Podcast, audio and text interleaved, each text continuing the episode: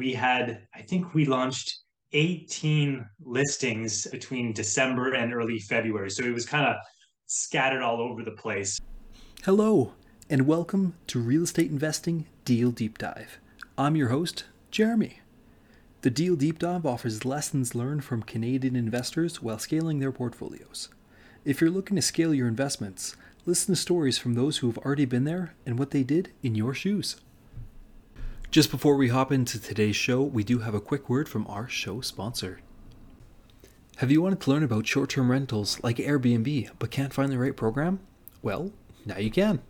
Carlos Giannalunas, one of our previous podcast guests, is holding a weekend workshop February twenty-fourth and twenty-fifth at his new lakeside Airbnb cabin. Carlos is going to be going over market research, how to determine rates, how to stand out in the new algorithm, as well as how to attract and vet the best guests. His partner Chris will be going over how to find off-market deals in an automated way and how to make great partnerships for money, credit, and management. Tickets are available on Eventbrite with general admission and overnight stays available.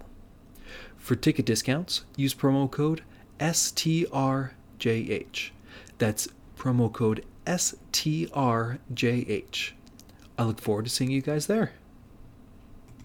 Charles, welcome to the show. Thanks, Jeremy. Happy to be here. Now, today we have an extra special episode lined up. We've taken our normal structure and we've thrown it completely out the window because you have just such a unique business structure. For those of you, for those listeners who don't know, who are you and how'd you get started in real estate? Yeah, all right. Well, I'll give, I'll give my corporate background first. So I, I worked at an investment firm for twelve years out of school. I worked for Edward Jones. So I've been a lifelong investor. So I'm a chartered investment manager and C F P. And so creating wealth has, has always been a part of my life. I've been investing in real estate since I was a kid. First rental property when I was twenty-two or twenty, heavily into stocks as well. That's that's really my, my expertise, or at least it was. And then after the twelve years of working at Edward Jones and, and building wealth, we just decided that we wanted to get out of that corporate world, get out of the nine to five if we could. And so we started hunting last summer and, you know, figuring out what that would be, what it would look like to quit our jobs. And uh, we came across Airbnb arbitrage. Would you like me to, to get into that? Absolutely. Lots of people hear, oh, arbitrage, but what exactly is it? And what are you guys doing with it? Yeah, awesome. So in, in summary, a rental arbitrage is where you are leasing a residential property from a real estate investor or landlord. You're really acting as their tenant and property manager, and then you're just subletting it to Airbnb or other, you know, short-term rental platforms. And then you, your business, your profit is the difference really between the rent that you're paying to that landlord and the revenue that you're able to earn on those short-term rental platforms. So that's arbitrage. We heard about it last October, so just over a year ago. We heard it on a podcast. And I, I swear, when, when I finished listening to the podcast, I knew that that's what I was going to do, that I was going to quit my job and, and I was going to build an arbitrage business. So I spent maybe the, the next six or eight weeks kind of doing my due diligence, if you will, building out the foundation of, of what this hypothetical company would look like, our value proposition, how we would get leads. Do the numbers make sense? And then once I felt confident that this is a business that we could build, I submitted my resignation. So did my wife, actually. We both quit our corporate jobs at the same time to build this business before we even started our first property. So we we quit last December. It's been almost exactly a year. That's awesome. Congratulations. So Thank I'm really you. curious here. Now, you said you quit your job before you even had your first property. What was your first yes, property and how did you get ready for it? Oh man, yeah. I mean, we went in with a with a bang. Like the, the plan was to to go quick. So just to to jump ahead, perhaps to help give some context. You know, twelve months later today, we have fifty-five listings in our portfolio across Canada. So I wouldn't say there was one property in particular. We had, I think, we launched eighteen listings between December and early February. So it was kind of scattered all over the place. And so I, I guess I would talk about our plan, which was to have no real plan. I, my my methodology with this kind of stuff is like, it's definitely a, a ready, fire, then aim approach. I'm a I'm a big learner. I, I love to fail. I, I want to fail a lot and really dig into the learnings that come from failing. And so we have co-founders as well. So my wife and I quit. We found co-founders who are going to be really the Airbnb gurus. We knew if we were going to build this business quickly, we needed to divide and conquer. So my wife and I could focus more on the business development side of the house, you know, the more the strategy behind the scenes. And then the our co-founders would focus more on being experts of, of the actually running the, the Airbnbs themselves. And so the plan was to lock was absolute chaos. We, Sounds like a fun time. Yeah, it was it was something. So how did you, I guess, circle around from some chaos to some sort of organized structure? Yeah, so really we had, we found properties, leases that fit our criteria in a number of different cities at the same time. So we had properties in Burlington, Hamilton, Kitchener, Windsor, and London, all within that, call it six or eight week period. And so we knew essentially the plan was to build local trusted teams to help launch these properties and then just go. And so we were ordering furniture and supplies from all kinds of different locations, shipping it to locations. And we were just coordinating with the four co-founders to get these places launched as, as quickly as possible. Very cool. Very cool. What, what kind of team members do you currently have on each one of your, I guess, city locations? Yeah, so our org chart, if you will, we have we have about, well, I guess it was nine now as we're hiring three more. So it, it'll be twelve full-time staff for our company. So this is very much a full-time gig. Arbitrage is not, it's not an investment strategy. It's not passive. It's incredibly active, which is why we all quit our jobs to, to do this. And so, yeah, we, we have that in-house, the, the twelve staff we have are working full-time remotely. That, that's the, we'll call it the remote staff. That includes the four co-founders and nine others, a lot of virtual assistants, but also some salaried employees. And really just managing all the day-to-day that comes with fifty-five short-term rental properties. It's a lot, as you can perhaps imagine. The local teams, uh, a huge network in each location we work to make sure we have enough cleaning support for our properties, you know, three or four handymen of different skill sets who can be flexible with their schedules and be at our properties at a, at a short notice, plumbers, et cetera, et cetera, waste management groups. And the, the, I would say the difference with short-term rentals and making sure you're optimizing your short-term rentals is that the the guest expectations for urgency is so much higher than a long-term tenant, right? So if you have a portfolio of long-term properties with long-term tenants, as long as you have a go-to handyman or plumber, you know, the issue comes up, you call your guy, whenever he can get there in the coming days is, is usually fine. And the, the tenant is going to be fine as long as you're taking some action. Guests for a short-term rental, it's more like a hotel. They're, they're paying, a, you know, to stay there for a short number of days. Hopefully there aren't any issues. If there are, you better have someone there immediately. And then that's that's how we run our business. It's the guests first. And so we have a long list of teams in each city to make sure that someone can be at the property right away if a guest has a problem, even if it's something small, if it's even if it seems insignificant, if it's the guest that needs something, we're going to have someone there. How did you go about finding these people that could be there for anything? Yeah, that was probably the, the toughest part in the early stages because we, I think we launched so many properties in so many cities and didn't realize how often we would need people and how quickly we needed them to be there. So I, we we had a, you know, one of each, if you will, and we really just went out to Kijiji and other platforms, really just putting out there what we were looking for, to be meeting people virtually. And as long as they had some basic criteria, you know, the skills we were looking for, flexibility, we would have them on standby. We would reach out to our local team. But there was just such a need for having so, so many that after those early few months, we spent a lot of time proactively building our, our teams. I'm glad to hear it. Hopefully that mm-hmm. reduced some of the chaos. It, it certainly did. The, the first few months were by far the hardest. A lot of, not a lot of sleep. I think we were all working obscene hours, eighteen, twenty hour days for a few months just to survive. But through that, we built a company and had a lot of learnings from it.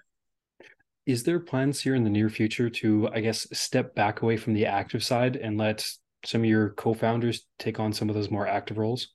No. Yeah, you know what? In the beginning, yes. I, I think the plan was more to call it invest in the start of the company, you know, build that foundation, build the systems, the processes, the teams, and then really let other people run the day to day.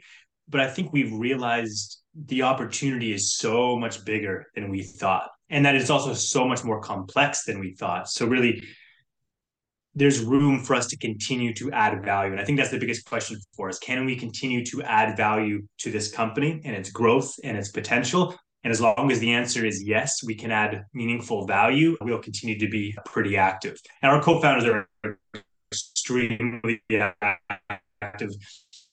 My wife and I have two kids, both young. We have a, you know, a two-month-old and a two-year-old. And so we can only commit so many hours. Our co-founders are, are younger and healthier and more energetic and don't have families. So they really put in a ton of hours at the moment, but they're loving it as much as we are. The, the four of us are having, we're having a lot more fun than we thought. We thought this was a means to, to an end to create wealth, but we're really having a riot building this company. It's It's been great. And we just see so many opportunities to, to go from here, like not just arbitrage, but like now that we have this company, so many avenues have opened up as things do. It sounds fair. Which cities are you currently in, and are you looking to expand? Oh, yes, we're expanding fast. So, yeah, I mentioned a few in the beginning, but yeah, let me go through these real quick. So Burlington, Hamilton, Kitchener, Niagara-on-the-Lake, London, Windsor, Calgary, and Moncton. We can talk a little bit about those and why, and then a few different cottage municipalities. We have, I guess, now four cottages in our portfolio. Halliburton, I think predominantly they're in Halliburton. That's in Ontario? Yes. Sounds fair. I'm really curious why Moncton, and I think you said Calgary as well. Yes. It, it's really, it's so funny.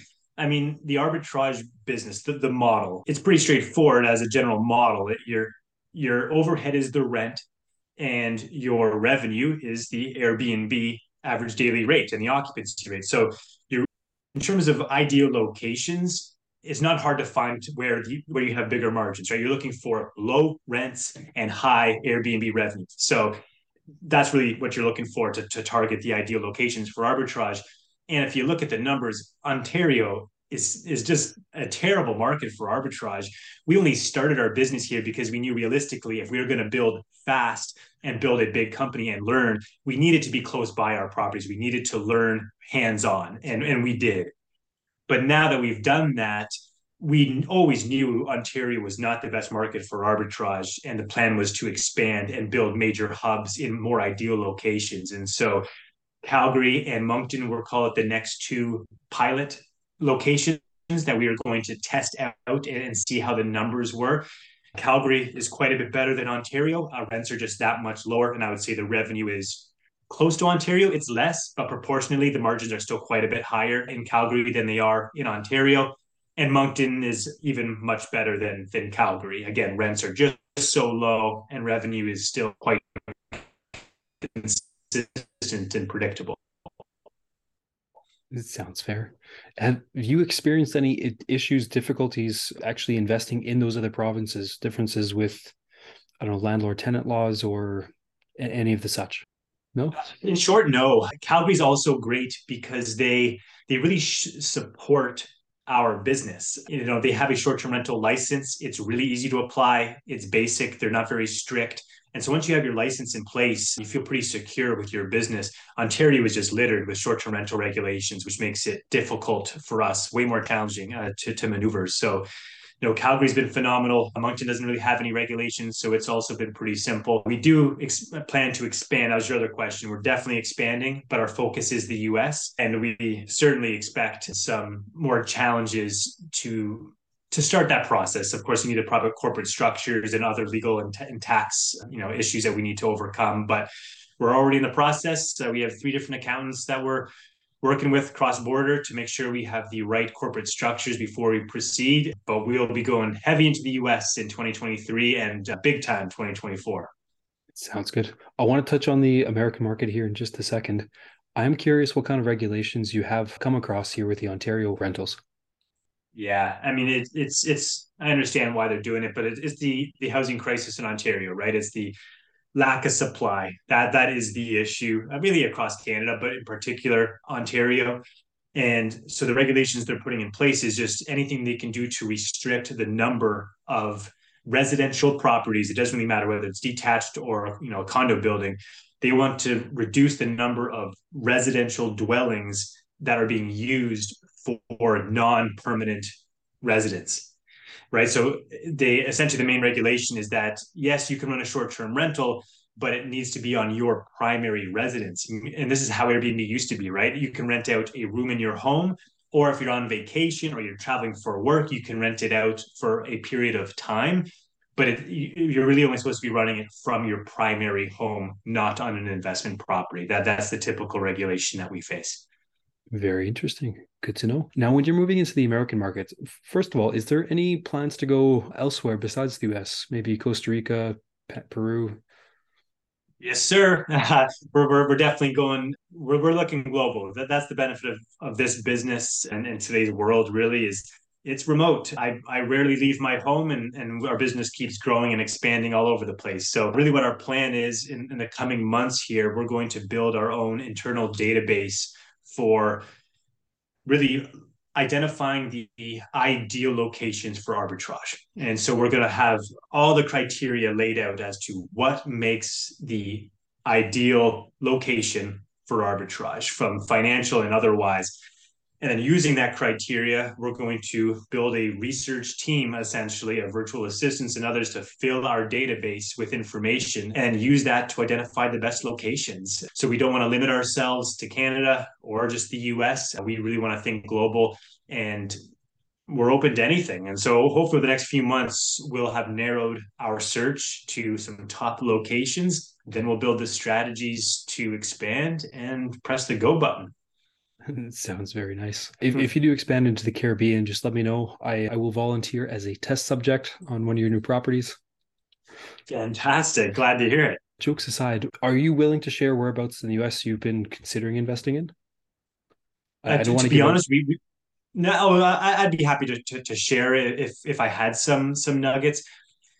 Not really. The, the, the, The cities I would, or the locations I would throw out there are just guesses, to be honest. So Arizona, we've heard, is, is a good spot. Philadelphia is one that we want to look at.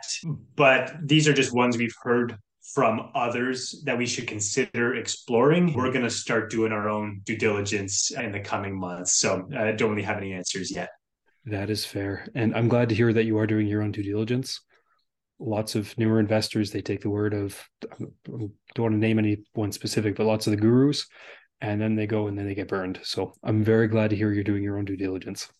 Yeah. And something I would suggest, if, if people are getting or interested in the getting into the arbitrage space, stay away from the big cities. It's just, for so many reasons, that's just not the place to be, because everyone goes to the big cities. And that's probably the biggest risk to Airbnbs over the long term, is in locations where everyone wants to be, whether it's oversaturation, just way too much supply in that city over time will just bring the revenues down for all, but also regulations, right? So if everyone's jumping to these cities and the entire city is turning into a giant short-term rental, you just have to know if there's not regulations in there today, there's going to be. So even if it looks okay today, you can just expect oversaturation and regulations. And so you start your business there, looks great today. One year from now, two years from now, you wish you didn't start there. So I would suggest actually really finding the the suburbs, the the smaller places that people aren't, the masses aren't thinking about. And just like just like our business here, the places I mentioned, we're, we, I didn't mention Toronto or, or or Montreal. We're talking about Kitchener. Kitchener is our best area of operations. It's a little suburb, you know, two hours west of of, of Toronto. So our Our focus, I think, in the U S most likely will be to find the Kitcheners of the U S, cities that no one has heard of. Very, very interesting. Thank you very much, sir. So since you are looking at the suburbs, would you mind sharing, like, is there a particular reason that you have picked the locations that you're looking at? Is there like a demographic or a profile that you're looking for for the would-be tenants?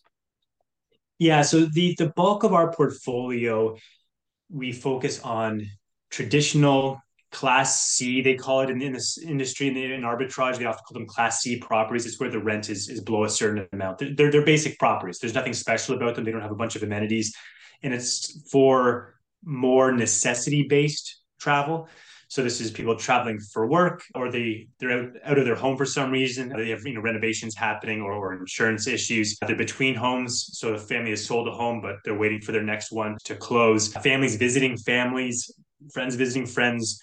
And so really just suburbs, nice neighborhoods, nice properties, and and that's it. And that, and that the economies of scale and the simplicity of processes makes things so, so simple when you can just go based on volume and just load up the number of units. But we do want to diversify. Like we'll, we'll certainly look at some getaway and vacation type properties, because obviously we have the systems to manage those. We're just, we're not as excited about them, to be honest. We we think the opportunity is in in volume, in, in having lots of short-term rentals in lots of cities with all the very similar processes for setup, for management. It just keeps things nice and clean. That is very understandable. We've had a couple guests on beforehand. One was a vacation expert. He added, he actually managed to corner the area, or a specific area in just off Vancouver Island.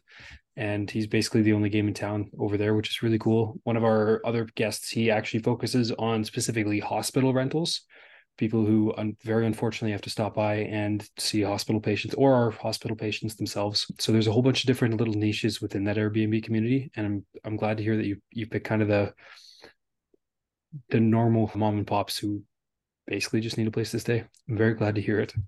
That, that, that's it. And the benefit there is when it's necessity-based travel, we're able to connect with local companies and hospitals to provide direct accommodations for people needing a place to stay. So just in, instead of just having it on Airbnb, you know, our company has, I guess, twenty-six listings in Kitchener. That's a lot in a, in a small suburban location. And so twenty-six in Kitchener means we can go to a hospital, and, and there's a couple of good ones there, to say, hey, our company runs these properties. You can always expect the same level of service. Here's our twenty-six listings. Feel free, if families need a place to stay or patients, you can always know that you're going to get quality at these places. Very Sorry, got a cold. Sounds fair. I'm curious, have you considered leaning very far into like those corporate rentals? I know lots of the corporations, especially I'm in Alberta here, so we look at Fort McMurray and they lease them for a week to out of town workers. Is that something that you've considered? Yes, just haven't explored it too much yet. That's fair. That's fair. Excuse me. Sounds good. So I'm curious, if you could pick one deal that stands out the most to you, what would it be? Well, we, I think it's an obvious one at the moment.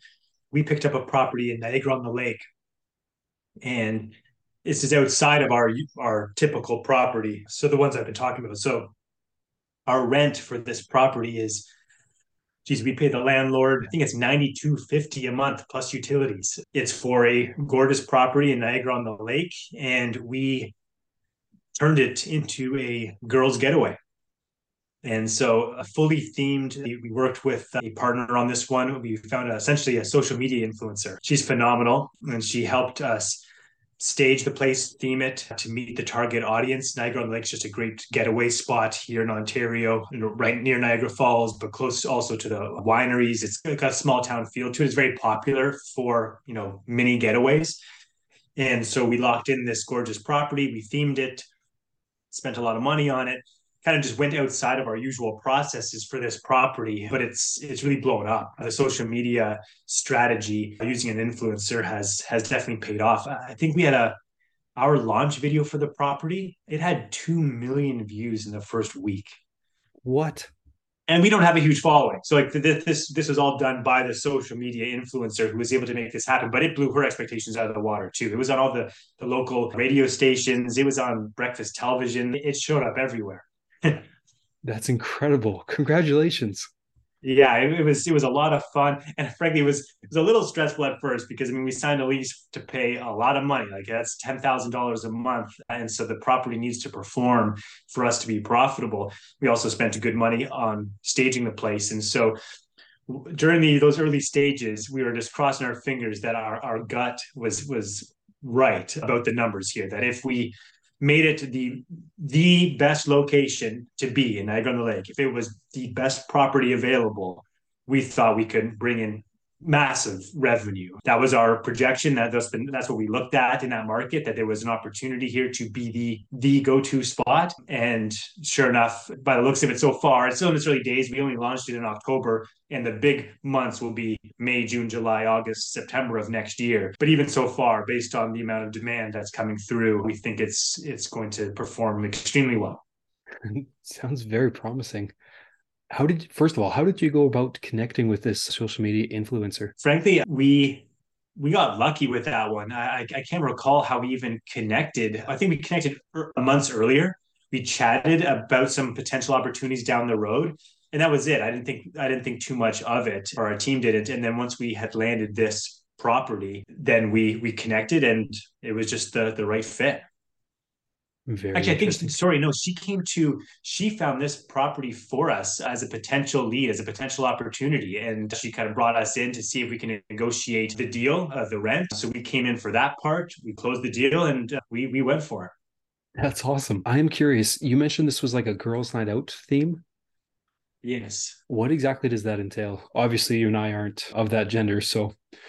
It is pretty much just a giant pink house. It's, I mean, it's it's a gorgeous home. Like it has, you know, you know, twenty foot ceilings and, you know, two giant islands in the kitchen. So it's a beautiful property, but it's just themed to be, you know, a classic girls' bachelor, uh, bachelorette type weekend. Lots of great setting backdrops for taking pictures and, and other fun stuff. Very cool. Very cool. I will have to search your Instagram here to see if I can find that video. I think it actually is in the highlights um, on our on my page. I think we have a featured property. Our social media is not the best, to be honest. We're going to spend more time on it this coming year, but I think I did create a featured property highlight section, and it's the only one that I've put in there as a featured property. The other one, we don't have any others that are worth featuring just yet. Sounds fair. Is there a deal or potentially negotiation that you guys had that went particularly bad? Oh, yeah. Lots. That was the whole part of uh, planning to fail that I mentioned in the beginning. I would say from the first eighteen listings we had, geez, at least half of those were terrible deals.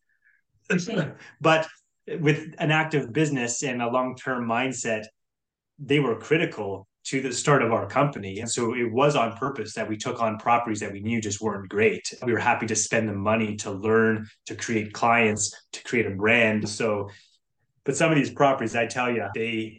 just needed so much work there. We also were working with landlords who, well, let's call them, they were landlords, not professional real estate investors. And that's the biggest issue, because once we've, once we signed a lease, these landlords were not wanting to spend any money on the property. So if there's any issues, you know, things that need to be fixed, you know, holes in the wall, baseboard stain, carpets, whatever it was, like they're looking in for every way possible to not spend money on the property.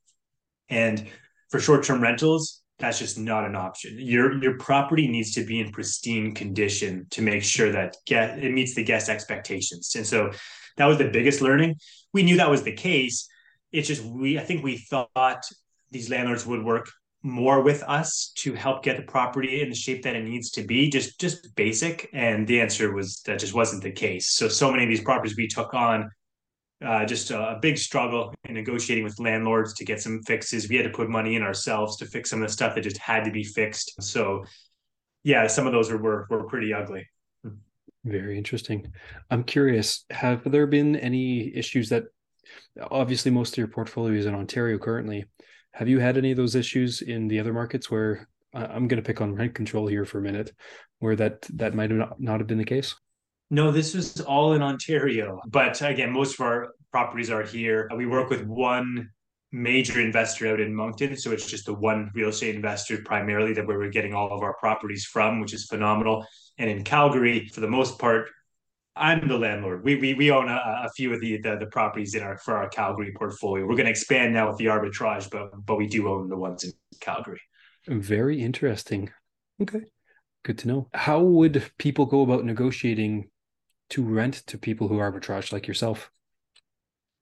Is there a way that you would prefer to be approached? Geez, no. I mean, it, feel free to, you know, reach out by by email or or, or Instagram or, or or whatever works. And frankly, that's that's what's happened. In the beginning, we had to go proactively out to landlords and real estate investors to pitch the concept, but by March or April, word of mouth, you know, just kind of spread about the value of leasing your property to an arbitrage company, a reputable one. I think people started to understand it more and more, and our name got out there. And so sure enough, I think since April, I don't think we have proactively went out to find a property or a real estate investor since then. It's all come, it's all come to us. But yes, they can, the best way is Instagram. And if, as long as you have an Instagram account, go through my, my Instagram handle, send us a D M to say that you're interested in leasing your property to us or an arbitrage company, and we can get the process started.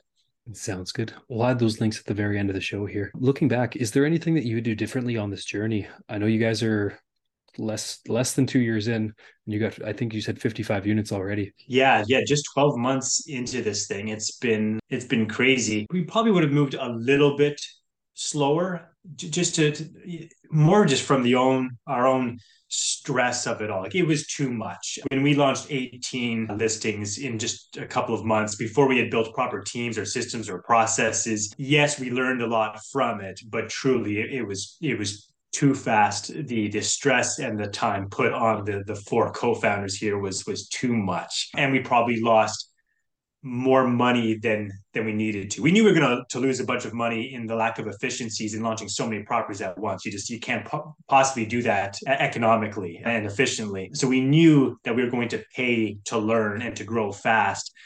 But I think we just went, we went a little too far that way. I think we were really excited about landing all these deals. We didn't want to say no. Everyone was saying yes. So we decided, okay, we're just going to do this and figure it out. But it was a little bit too fast. And then we ended up with too many of these properties that that aren't ideal. And so maybe if we had done half of that, like eight or nine off, off the hop, then slowed down to build our processes and our teams and expanded from there, that, that probably would have been the biggest difference. Sounds good. Great advice. Thank you very much, sir. Yeah, certainly. Perfect. And we're trying out a new segment here.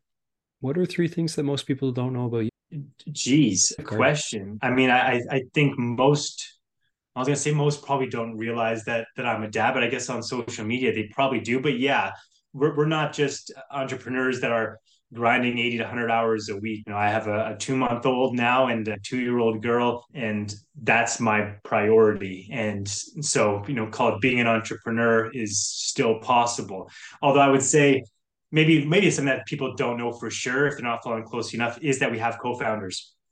So I'd share that as well, that we aren't doing this alone. That's why this is possible, and that this partnership with our co-founders has been the reason for, for the success here, that we truly needed both sides of the equation. We needed experts on really running the business. They, they, they figured out how to optimize all these properties, and we focus on the other side of the house. And so uh, sometimes when you see it on social media, you assume it's just us. And the reality is, yeah, there's others here helping us along. So yeah, I'm a dad. I'm definitely a full-time dad. And we have co-founders that helped lead to the success. It's not just me, even though my face is the one popping up in most places. It, it's certainly not just me. Third, I'm a, I'm a big Maple Leaf fan. I mean, I'll go with that. How about that? We we have higher standards out here, but yeah, to... yeah, yeah, fair enough. I'm kidding. I'm actually a Vancouver Canucks fan myself, so I, I'm glad to hear you. Oh. Rough, rough, rough, rough season for you. Rough, rough season. But to be fair, I, I can't talk being a, a Maple Leafs fan. It's been a, a rough twenty years or something like that. So we just keep cheering for our team, and uh, away yes, we sir. Go. That's it. Sounds fair. Well, perfect. If people do want to learn more about you, where's the best place to go? Yeah, Instagram for sure. That, that that's our main spot. I think you you have my handle there, right? Yeah, you'll Crom- have that link up. Crompton Elite. Yes, that's right. Crompton Elite R E I. That's where we will be sharing our story. We don't have a ton of content up there yet, but it's not bad, and we plan to spend a whole lot more time on the social media front as we move into the the new year. So follow along. You can see where we're at in the coming months. Hopefully, you'll watch us expand into the U S. Very cool. Very cool. I, for one, look to look forward to seeing what all you guys do here next year. Thanks, Jeremy. Appreciate it. Sounds good. Thank you. Well, guys, that is our episode with Charles Crompton. I hope you liked the episode, and I hope you guys learned something. If you did, we do ask you like and share the episode. That way we can help more people invest safely and confidently in real estate. If you wanted to learn anything more about Airbnb arbitrage or real estate investing in general, just send us a message over at overeducatedinvestor on Instagram or send me a message on Facebook. Until next time, happy house hunting.